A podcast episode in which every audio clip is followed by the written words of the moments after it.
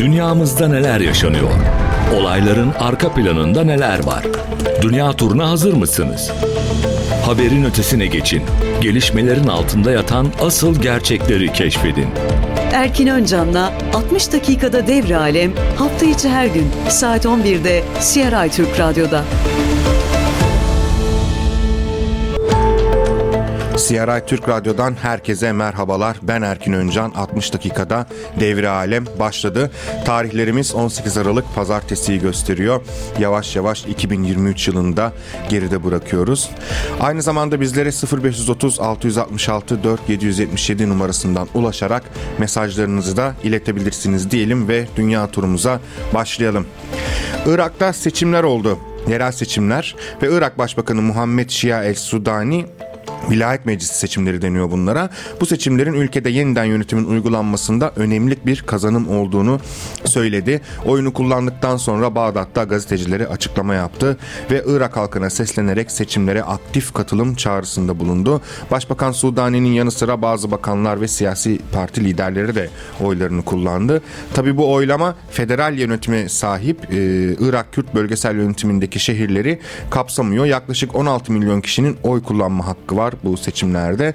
Çeşitli parti ve ittifaklardan toplam 5904 aday 275 sandalye için yarışıyor. 275 sandalyeden 70'i ise kadın kotasına ayrıldı.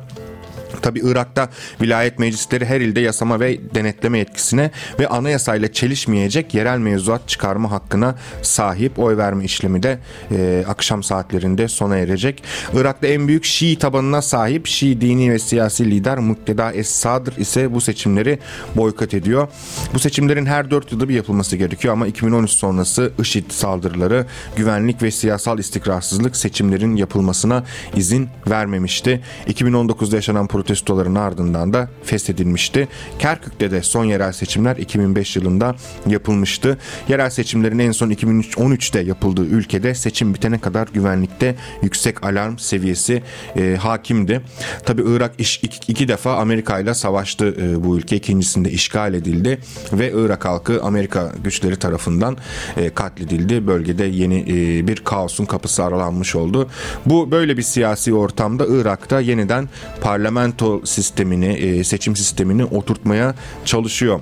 İsrail'den devam ediyoruz. Sabit konularımızdan bir tanesi İsrail ordusu Gazze'nin kuzeyindeki Cibaliye bölgesine bir süredir saldırılar düzenliyor ve bu saldırılarda en az 100 kişinin öldürüldüğü, 20'den fazla kişinin yaralandığı bildirildi. Son saldırılarda Filistin resmi haber ajansı paylaştı bu gelişmeyi. Gazze'deki sağlık yetkilileri Cibaliye bölgesinde İsrail'in düzenlediği saldırılarda en az 100 kişinin de ayrıca enkaz altında olduğunu kaydetti. Aynı şekilde İsrail işgaline ait uçaklar Gazze'nin güneyindeki Han Yunus şehrinin kuzey bölgelerine de şiddetli hava saldırıları düzenliyorlar.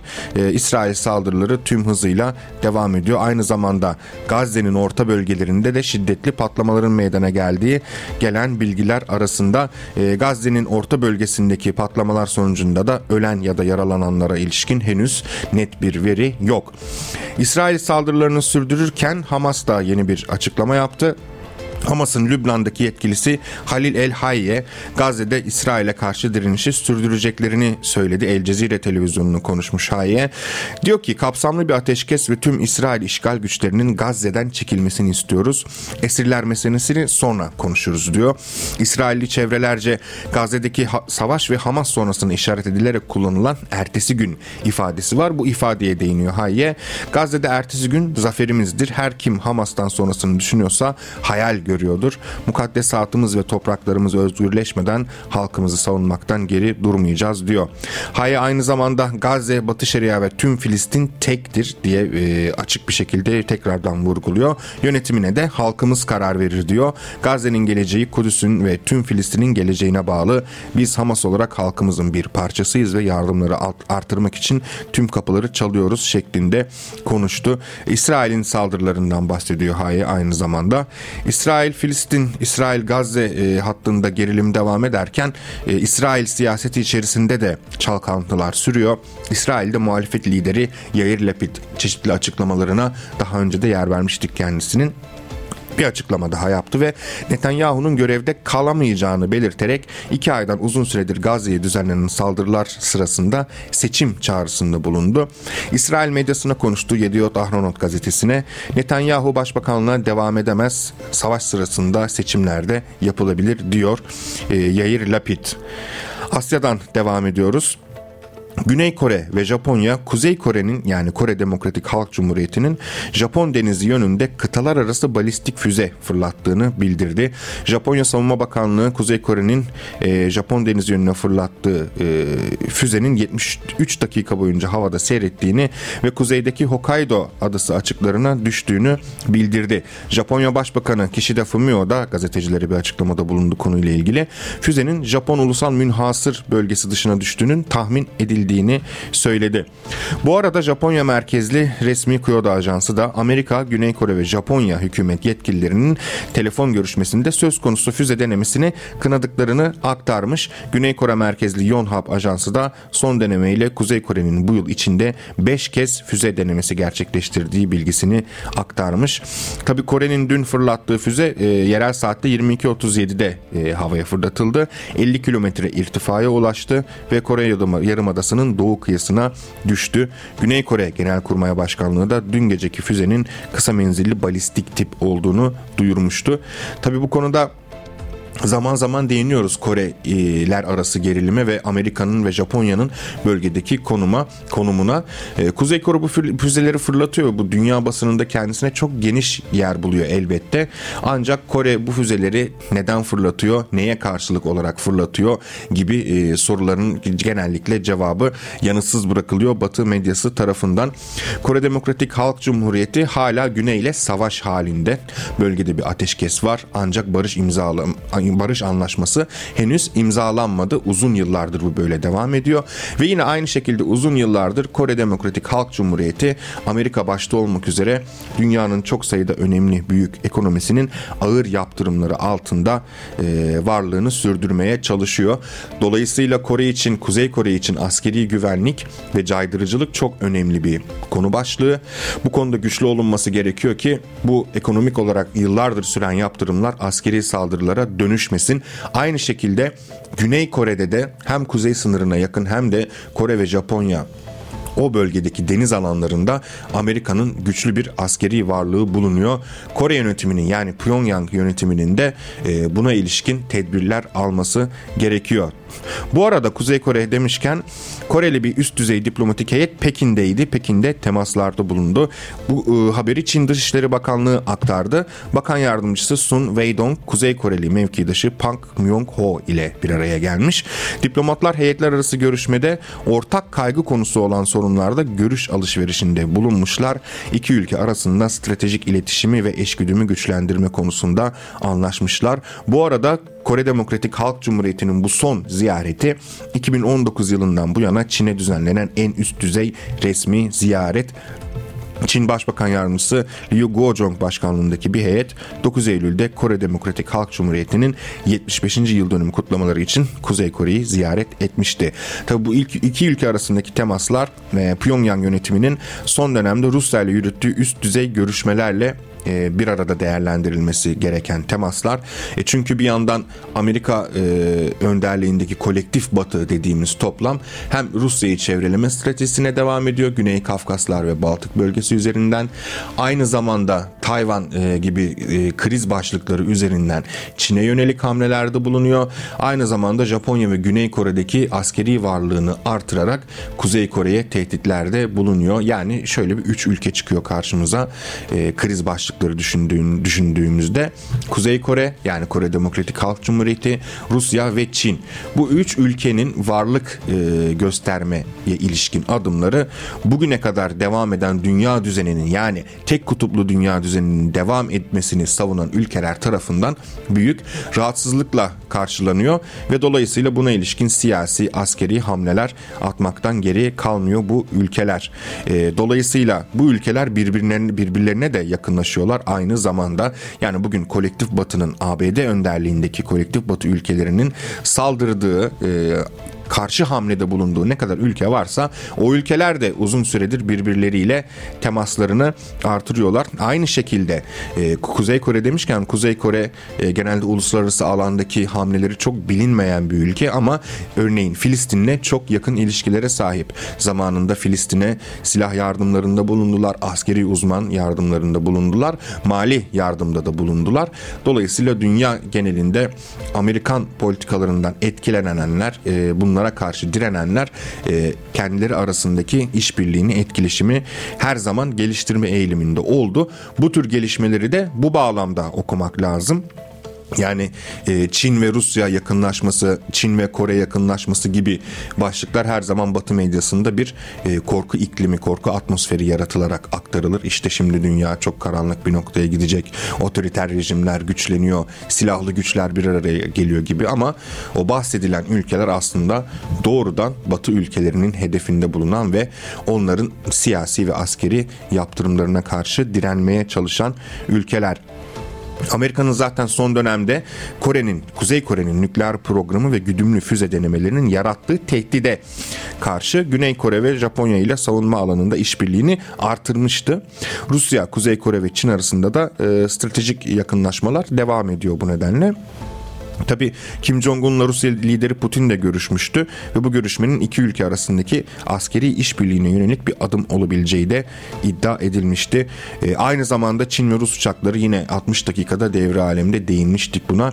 Bu hafta ortak bir devriye uçuşu gerçekleştirmişti ve Güney Kore'nin hava savunma tanımlama bölgesi ilan ettiği bölgeye de girmişlerdi. Şimdi bölgedeki aslında iki tarafta yani iki e, kutupta çeşitli kriz alanlarında birbirlerini tartmaya devam ediyorlar. E, bu tartma işlemi kimi e, yerlerde sıcak savaşa dönüşebiliyor. Örneğin Ukrayna gibi. Ukrayna'daki savaş yalnızca Rusya ile Ukrayna arasında değil, Rusya ile Amerika arasında da devam ettiğini söylemiştik. Son olarak zaten Rus güçleri Ukrayna'da yürüttükleri operasyonlarda ve hava bombardımanlarında Ukrayna'da görev yapan üst düzey NATO subaylarının hayatında kaybettiği gelen bilgiler arasında. Tabi bu sayılar gizli operasyonlar olduğu için tam olarak kim ne kadar e, kaç tane NATO subayı ölüyor, hayatını kaybediyor bilinmiyor. Çünkü e, kağıt üzerinde Ukrayna'da yoklar bunlar. Bu ülkeler veya bu ittifak kağıt üzerinde sadece NATO'ya destek veriyor ama sahada çok sayıda hem askerin e, hem paralı yabancı lejyonlara e, dahil askerlerin hem istihbaratçıların hem de NATO subaylarının bulunduğunu biliyoruz. Çin demişken Çin'den yeni bir açıklama daha var. Çin, Suudi Arabistan ve İran'a diplomatik ilişkilerin normalleşmesi için arabuluculuğunda vazdığı uzlaşmayı sürdürme çağrısında bulundu. Ee, İran ve Suudi Arabistan arasında son dönemde bir yakınlaşma söz konusuydu. Yani bu yakınlaşmanın kapsamı Tabii e, henüz çok erken. Diplomatik temsilciliklerin açılması, diplomatik temasların yeniden devreye alınması e, gibi kararlar alınmıştı. Ve bu karar da Çin'in arabuluculuğunda alınmıştı. Çin de diyor ki bu tutumu sürdürmemiz gerekiyor. Çin Dışişleri Bakanı Wang Yi, Suudi Arabistan Dışişleri Bakan Yardımcısı Velid El Harici ve İran Dışişleri Bakan Yardımcısı Ali Bakri ile Pekin'de e, bir araya geldi. Bir araya geldiği toplantıda Suudi, Çin, İran Ortak Üçlü Komitesi bu komitede yaptığı konuşmadan aktarıyor Çin medyası. Wang, Suudi Arabistan ve İran'ın müzakereleri sürdürmesi diledik, sürdürmesini dilediklerini belirtiyor ve iki tarafın diyalog ve istişare yoluyla karşılıklı güveni güçlendirmesini, kalıcı ve kapsamlı iyi komşuluk ilişkisi kurmasını ümit ediyoruz diyor. Aynı şekilde iki ülkenin ilişkilerinde dış müdahaleye izin vermemesi gerektiğini de vurguluyor Wang. Orta Doğu küresel güçlerin jeopolitik arenası olmaktan çıkmalı. Bölgenin kaderi bölge ülkelerinin halklarının elinde olmalı. Suudi Arabistan ve İran'ın dış müdahalelere karşı kararlı şekilde karşı çıkarak bölgede barışı ve istikrarı korumak için uzlaşmasını ileriye taşıyacağına inanıyoruz değerlendirmesinde bulundu. E tabi Suudi Arabistan'la İran'ın yakınlaşmasını e, sağlayan en önemli nokta hem İran'ın hem de son dönemde Suudi Arabistan'ın daha bağımsız politikalar izleme arzusundan kaynaklanıyor. Yani Suudi Arabistan için özellikle e, Batı ittifakından kopuyor tamamen bağımsız e, hareket edecek diyemiyoruz şu an için bu çok erken ama ülkelerin ulusal çıkarları özellikle böyle kriz dönemlerinde e, Amerika gibi bir ülkeyle etkileşim ilişki halindeyseniz illaki zarar görür. Suudi Arabistan da bunun farkında. Suudi Arabistan kendi içerisinde de reformlar yapıyor sürekli. Hem sosyal alana ilişkin reformlar hem siyasete ilişkin reformlar e, hem de aynı yeşil enerjiye ilişkin bile reformlar yapıyor bu ülke. Yeni bir rotaya girecek mi girmeyecek mi tartışması zaten devam ediyordu Suudi Arabistan için.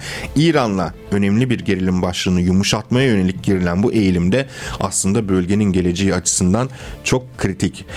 Çin Dışişleri Bakanı toplantıda Gazze ile de ilgili konuştu. Bu komite toplantısında sözlerine şöyle devam etmiş. Çin daima Arap ve Müslüman ülkelerin yanında oldu ve Filistin halkına meşru haklarının verilmesini destekledi. Gazze'de en acil görev ateşkesin sağlanması, savaşın durdurulması, insani yardım ve Filistin-İsrail müzakerelerine geri dönülmesidir diyor. Suudi Arabistan ve İran'da Çin'in arabuluculuğunda Pekin'de yürüttükleri görüşmelerin ardından 10 Mart'ta diplomatik ilişkilerini yeniden başlatma kararı almıştı. 2016'dan sonra alınan bu karar 2016 yılında karşılıklı olarak elçilikler dahi kapatılmıştı. Ancak Çin'in arabuluculuğunda yeni bir döneme giriliyor görünene göre. Latin Amerika'dan devam ediyoruz. Meksika'da yine bir silahlı saldırı bir partiye düzenlendi bu sefer silahlı saldırı ve 12 genç hayatını kaybetti. Guanajuato eyaletinde. Bu eyalette Salvatierra kasabası var ve San Jose del Carmen çiftliğinde bir e, parti düzenliyor gençler ve bu partiye silahlı saldırı düzenleniyor. 12 genç hayatını kaybetti ve bazıları ağır olmak üzere 12 kişi de yaralandı. Gelen bilgilere göre saldırının ardından da polis geniş çaplı bir soruşturma başlatarak olayın detaylarını incelemeye başladı. Bölgenin belediye başkanından bir açıklama var. Saldırıya tepki göstermiş. Bu sabah meydana gelen şiddeti nefretle kınıyorum. Savcılık ve güvenlik güçleri tam koordinasyon içinde gereğini yapıyor demiş. Bu arada bu Guana, Guanajuato eyaleti Meksika'da en çok cinayetin ve saldırının yaşandığı eyalet. Sadece bu yıl bu saldırılar nedeniyle bölgede 3029 kişi öldürüldü. Yani sadece silahlı saldırılarda öldürülenlerin sayısı bu. E, çok e, kritik bir şey. Zaten Meksika genel olarak e, çok sayıda ciddi ve kapsamlı çete savaşlarına sahne oluyor. Latin Amerika'dan devam ediyoruz. Latin Amerika'da anayasa tartışmaları sürüyor. Şili'de darbe döneminden kalma bir anayasa var ve bu anayasa Şili'de çok sayıda kitlesel protestonun yaşanmasına neden olmuştu. Anayasanın değiştirilmesini isteyen solcu e, güçler veya halk kitleleri tarafından. Ama bu anayasanın değiştirilmesi için ikinci kez sandık başına gidildi ve bir kez daha tercihini halk hayırdan yana kullandı. Yani anayasayı değiştirmeyin dedi.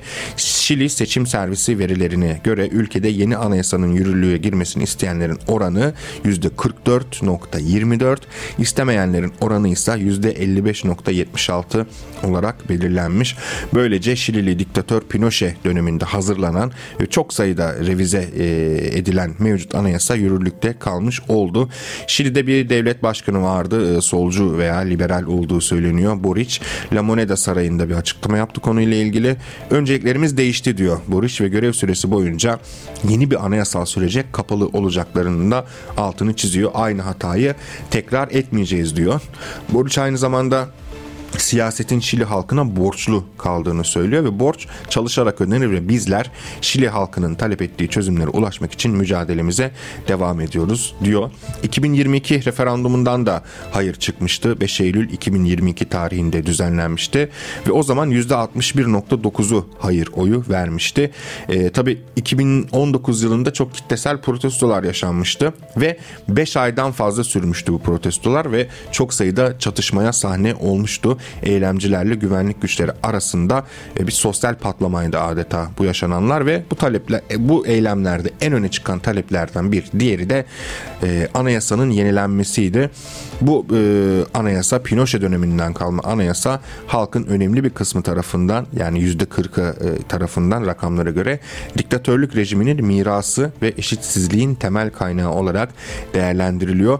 Niye böyle değerlendiriyor? Çünkü Pinochet'in döneminde yapılan yeni anayasada özelleştirmeler, özelleştirme teşvikleri e, önü açılmıştı. Doğrudan ülkenin daha böyle e, vahşi kapitalist sistemin eline teslim edildiği bir süreç başlatılmıştı ve böylelikle sağlık, eğitim, emeklilik, barınma gibi e, imkanlar e, aslında büyük oranda darbe almıştı diyelim e, ve bizlere 0530 666 4 777 numarasından ulaşarak görüşlerinizi ve mesajlarınızı iletebilirsiniz. Dünya turumuz devam ediyor. Az önce Kore Demokratik Halk Cumhuriyeti'nden bahsetmiştik. E, Japonya, Güney Kore ve Amerika bağlamında bölgede yaşanan gerilimlerden bahsetmiştik. Bununla ilgili yeni bir haber var. Kore Demokratik Halk Cumhuriyeti Savunma Bakanlığı dün bir açıklama yaptı. Dün akşam saatlerinde 15 Aralık'ta Washington'da düzenlenen Amerika ve Güney Kore'nin nükleer danışma grubu ikinci toplantısında nükleer stratejinin planlanması ve uygulanmasına dair rehberliğin çıkarılması, genişletilmiş caydırıcılık sisteminin kurulması, ayrıca iki ülke arasında önümüzdeki yıl gerçekleşecek ortak askeri tatbikat sırasında e, nükleer savaş tatbikatının düzenlenmesi kararlaştırılmıştı e, ve Amerika ve Güney Kore'nin bu girişimini açık bir nükleer çatışma ilanı olarak değerlendirdi. Kore Demokratik Halk Cumhuriyeti Savunma Bakanlığı ve kınadı bu açıklamayı ve Amerika ile Güney Kore'nin Kore Demokratik Halk Cumhuriyeti'ne düşmanlık ve kışkırtma girişimlerinin Kore Yarımadası ve komşu bölgelerindeki gerginliği artırdığı, Kore'nin Amerika ve Güney Kore'nin riskli askeri girişimlerini sert dille kınadığı kaydedildi. Açıklamada ayrıca Amerikan tarafı toplantının ardından derhal Kore Yarımadası'na USS Missouri denizaltısını gönderdiği için de eleştirildi. Nükleer Danışma Grubu dediğimiz Amerika Güney Kore tarafından Nisan ayında kuruldu. Grubun ilk toplantısı da Temmuz ayında düzenlendi. Şimdi Amerika'nın Amerika'nın bölgede dahil olduğu ve e, askeri çeşitli hareketlilikleri içeren ya da siyasi e, adımları içeren anlaşmalar, gruplar yeni değil. Ama az önce de belirttiğimiz gibi biz sadece bunun Kuzey Kore tarafını görüyoruz medya eliyle. Bu arada şöyle de bir not düşelim Kuzey Kore ile ilgili haberlerde. Kuzey Kore ile ilgili haberlerin %99'u Radio Free Asia isimli bir yayın kuruluşundan sağlanıyor. Girin bu yayın kuruluşunun internet sitesine Kuzey Kore, e, North Korea İngilizcesini yazıp aratın. Haberlerin abartısı söylüyorum neredeyse hepsi e, hatta hepsi Kuzey Kore'de adını vermek istemeyen bir kaynak tarafından aktarılıyor. Yani bugün e, işte Kim Jong-un e, X, Y, Z kişilerinin köpeklere yedirmiş işte ağlamayanlar idam ediliyormuş gibi ne kadar e, sürreal haber varsa şaş izle, okuyunca şaşırdığımız haber varsa aslında yalan haber ve hepsinin kaynağı Kuzey Kore'den bir kaynak e, Ali Veli Ahmet ne olursa olsun fark etmez gibi bir durum var. Seçim gündeminden devam ediyorduk. Sırbistan'la devam edelim. Sırbistan'da erken genel seçimler ve yerel seçimler düzenleniyor ve resmi olmayan sonuçlara göre oyları %80, %80'inden fazlasının sayımı da tamamlandı. Yani iktidarda olan Sırp İlerleme Partisi öncülüğündeki Aleksandr Vučić Sırbistan Durmamalı ittifakı resmi olmayan sonuçlara göre seçimleri kazandı. E, oyların %46.4'ünü aldı bu ittifak ve 125'ten fazla milletvekili çıkarmayı başardı. Açıklanan sonuçlara göre ikinci sırada muhalefet kanadı partilerinin oluşturduğu Sırbistan Şiddete Karşı ittifakı oyların %23.3'ünü alarak 64 milletvekili çıkardı. Sırbistan Sosyalist Partisi de oyların %6.7'sini aldı ve mecliste 18 sandalye kazandı. Bu resmi olmayan sonuçlar ışığında e, koalisyon NADA koalisyonu 13, halkın oyu e, Branimir Nesterovic listesi 13, Vojvodinyalı Macarlar Birliği var 6, Adalet Değişim Partisi ve Vojvoda Hırvat Demokratlar Birliği ittifakı diye bir siyasi ittifak var 3, Demokratik Eylem Partisi e, Süleyman Uglyan'ın 2 ve Şahip Kamberli Rusya Partisi birer milletvekili çıkardı. Tabi resmi olmayan sonuçların ardından Vučić zaten seçim zaferinde ilan etti. E, ee, SNS deniyor az önceki saydığımız ittifaka. Bu ittifakın 250 sandalye mecliste en az 127 milletvekili kazandığını işaret etti. Son derece mutlu olduğum mutlak bir zafer dedi. Muhalefet kanadını temsil eden Sırbistan Şiddete Karşı ittifakından Pedja Mitrovic de Bosna Hersek'in iki ensitesinden biri olan Sırp Cumhuriyeti'nden otobüslerle başkent Belgrad'a getirilen çok sayıda kişinin yasa dışı oy kullandığını savunmuş. E, katılım oranı %57 bu arada seçimlere. Belgrad'da %38'lik oy oranıyla önde olduğu e, bölgede. Kayıtlı 6 milyon 500 bin 165 seçmen var Sırbistan'da. E, sandığa giden seçmen oranı da %57.2 %23. Genel seçimlerde baraj %3 olarak belirlenmişti ama bu oran azınlık partileri için uygulanmıyor. Pazar günkü seçimlerde Ulusal Meclis'in yanı sıra Vojvodina Özerk Bölgesi'nin 120 sandalyeli meclisi ve ülke genelindeki şehir ve ilçelerin belediye meclislerinin yeni üyeleri de belirlendi. Sırbistan seçimleri şu açıdan önemli. Sırbistan konumu itibariyle de stratejik bir yerde duruyor. Aynı zamanda e, Amerika'nın Kosova üzerinden bölgede varlık gösterdiği bir bölge ve e, Rusya'ya yakınlığıyla biliniyor. Yani Sırbistan siyasetinde de Rusya mı Amerika mı tartışmaları e, devam ediyor. Aslında çok şiddetli bir şekilde devam ediyor bu tartışmalar. Rusya'nın Ukrayna'daki özel operasyonu başladığında Sırbistan'da çok sayıda eylem düzenlenmişti. Rusya'yı destekleyen karşıt eylemler de düzenlenmişti ama daha az sayıdaydı olaydı bunlar. Dolayısıyla Rusya'da e, Sırbistan'la ilişkilerini iyi tutmaya e, önem gösteriyor ve bu seçimlerde bu açıdan önemliydi. Eğer muhalefet seçilseydi muhalefetin adayı batıcı ve liberal e, bir partiden oluş partiden e, çıkma daha farklı bir rota izlerdi Sırbistan muhtemelen ya da ülkedeki siyasi karışıklık artardı. Eğer Vučić e, iktidarı devam ederse özellikle Ukrayna krizi, Baltık bölgesindeki meseleler ve Amerika ile ilişkilere dair Sırbistan'ın bugüne kadar nasılsa bundan sonra da aynı şekilde devam edeceğini öngörmek mümkün. Seçimler demişken seçimlerden devam edelim. Almanya'nın Saksonya eyaletinin Pirna kentinde İslam karşıtı ve aşırı sağcı popülist yani Almanya için Alternatif Partisi'nin adayı Tim Lohner belediye başkanı seçilmiş.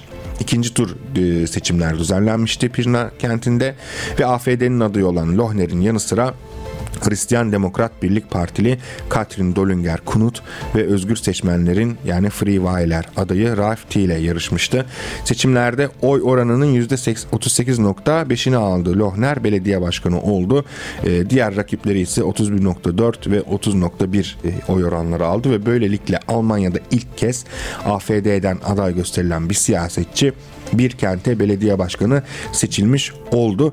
E, tabii biz bu konuya çok değindik e, programımızda. Almanya başta olmak üzere Avrupa genelinde aşırı sağ artıyor. Bunun nedenleri arasında göç krizi, ekonomik istikrarsızlık, e, Ukrayna'ya yapılan yardımlardan duyulan rahatsızlık yani ülkelerin kendi e, çıkarlarına e, odaklanılmaması yönündeki halkın genel rahatsızlığı var.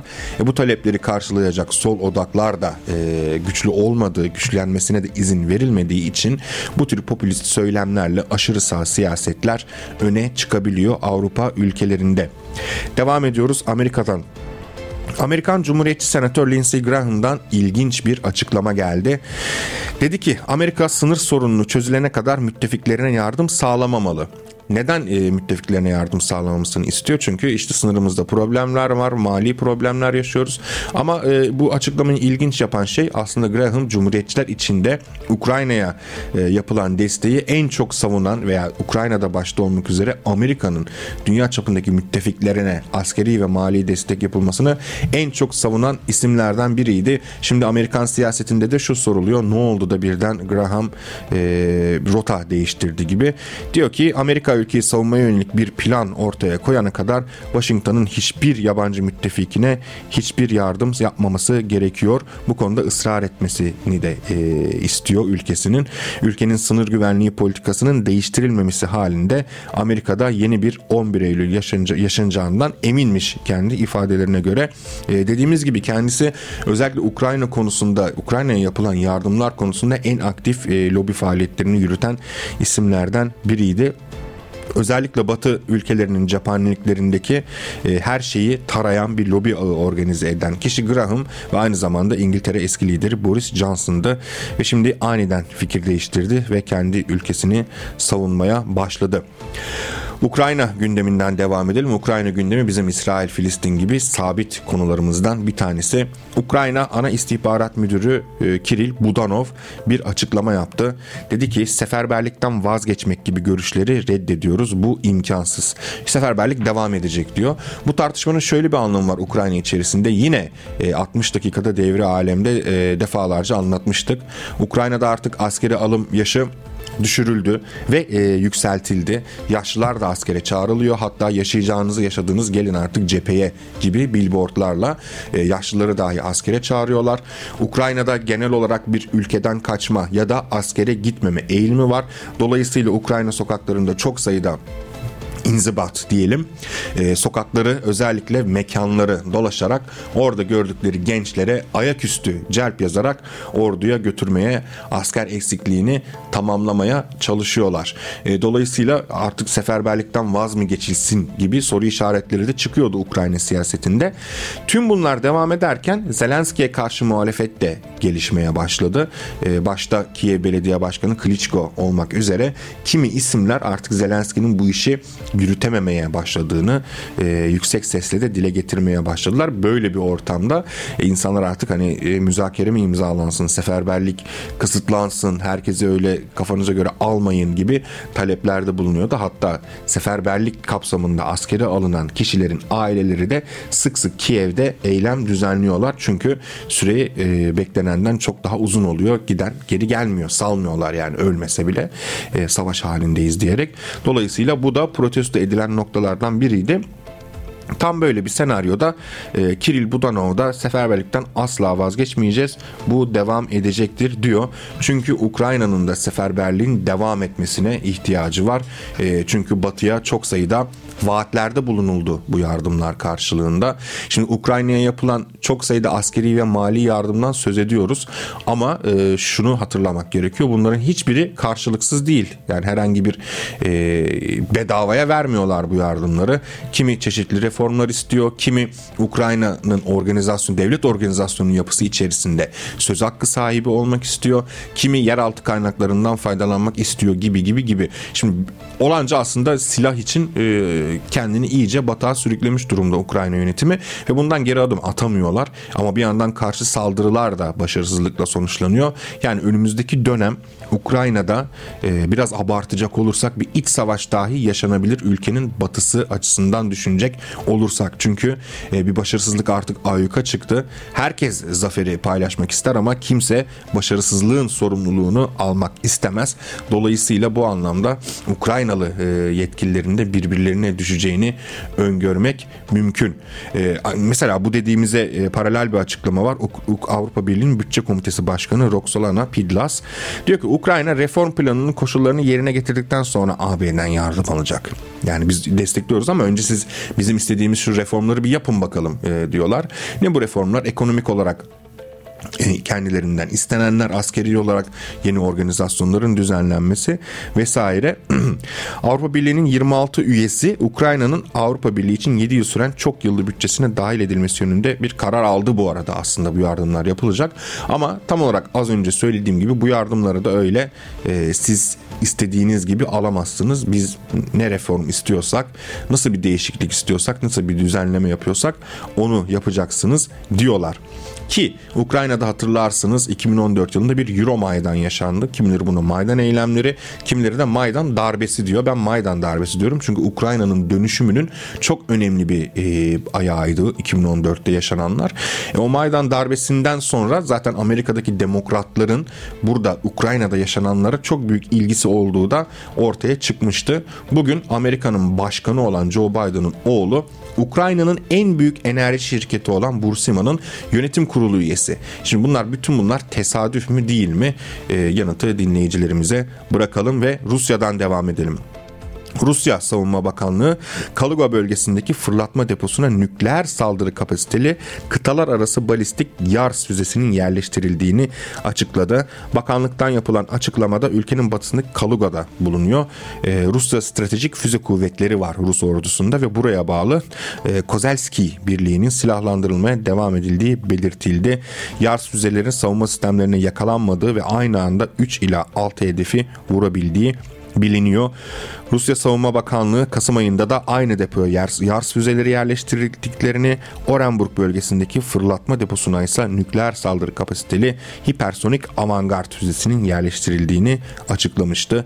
Rusya'da bu hamlenin batıda yapılması aslında Avrupa Birliği'nin ve NATO'nun doğuya doğru genişlemesine bir yeni e, önlem hamlesi olarak değerlendirebiliriz.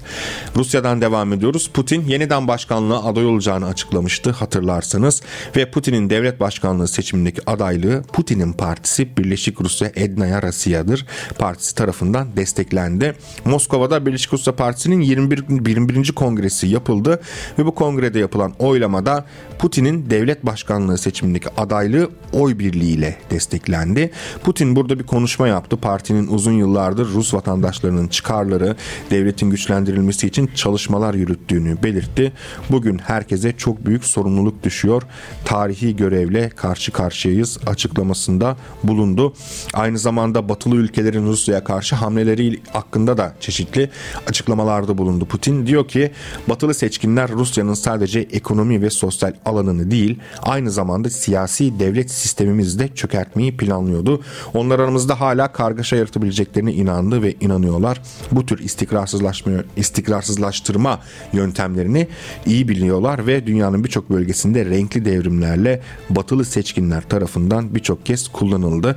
Renkli devrim meselesi önemli. Biz e, 60 dakikada devri alemde konularımızda aslında sık sık temas ediyoruz. Özellikle Moldova, e, Ukrayna, Gürcistan hattında yaşanan gelişmeler aslında hep bir renkli devrimin e, ayak izleri veya renkli devrimin e, artçı hamleleri olarak e, karşımıza çıkıyor. Bu renkli devrim konusuna tek bir konu olarak e, bir gün değinmek istiyorum e, uygun gündem olduğunda. Çünkü dünyada artık savaşlar yalnızca e, cephe savaşları şeklinde gerçekleşmiyor. Siyasi savaşlarda yaşanıyor.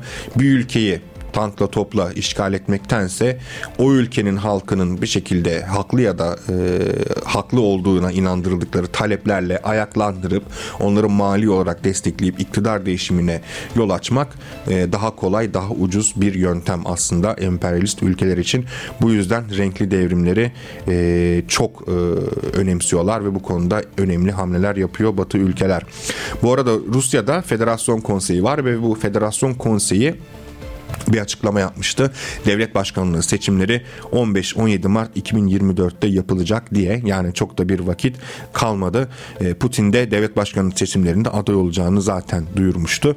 Bu arada seçim yarışına bağımsız olarak e, katılacak Putin. Bağımsız aday olacak yani.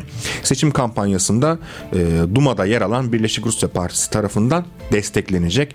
Bir önceki devlet başkanı seçimi de 2018 yılında yapılmıştı. Putin %76.69'luk bir oy oranıyla devlet başkanı seçilmişti. Rusya'da bir süre önce e, yerel seçimler de yapıldı ve Rusya'nın iktidardaki partisi Birleşik Rusya'nın oylarını arttırdığı hatta oylarını artırması beklenen e, Rusya Federasyonu Komünist Partisi'nin de oylarını artıramadığı beklediği kadar e, ortaya çıkmıştı.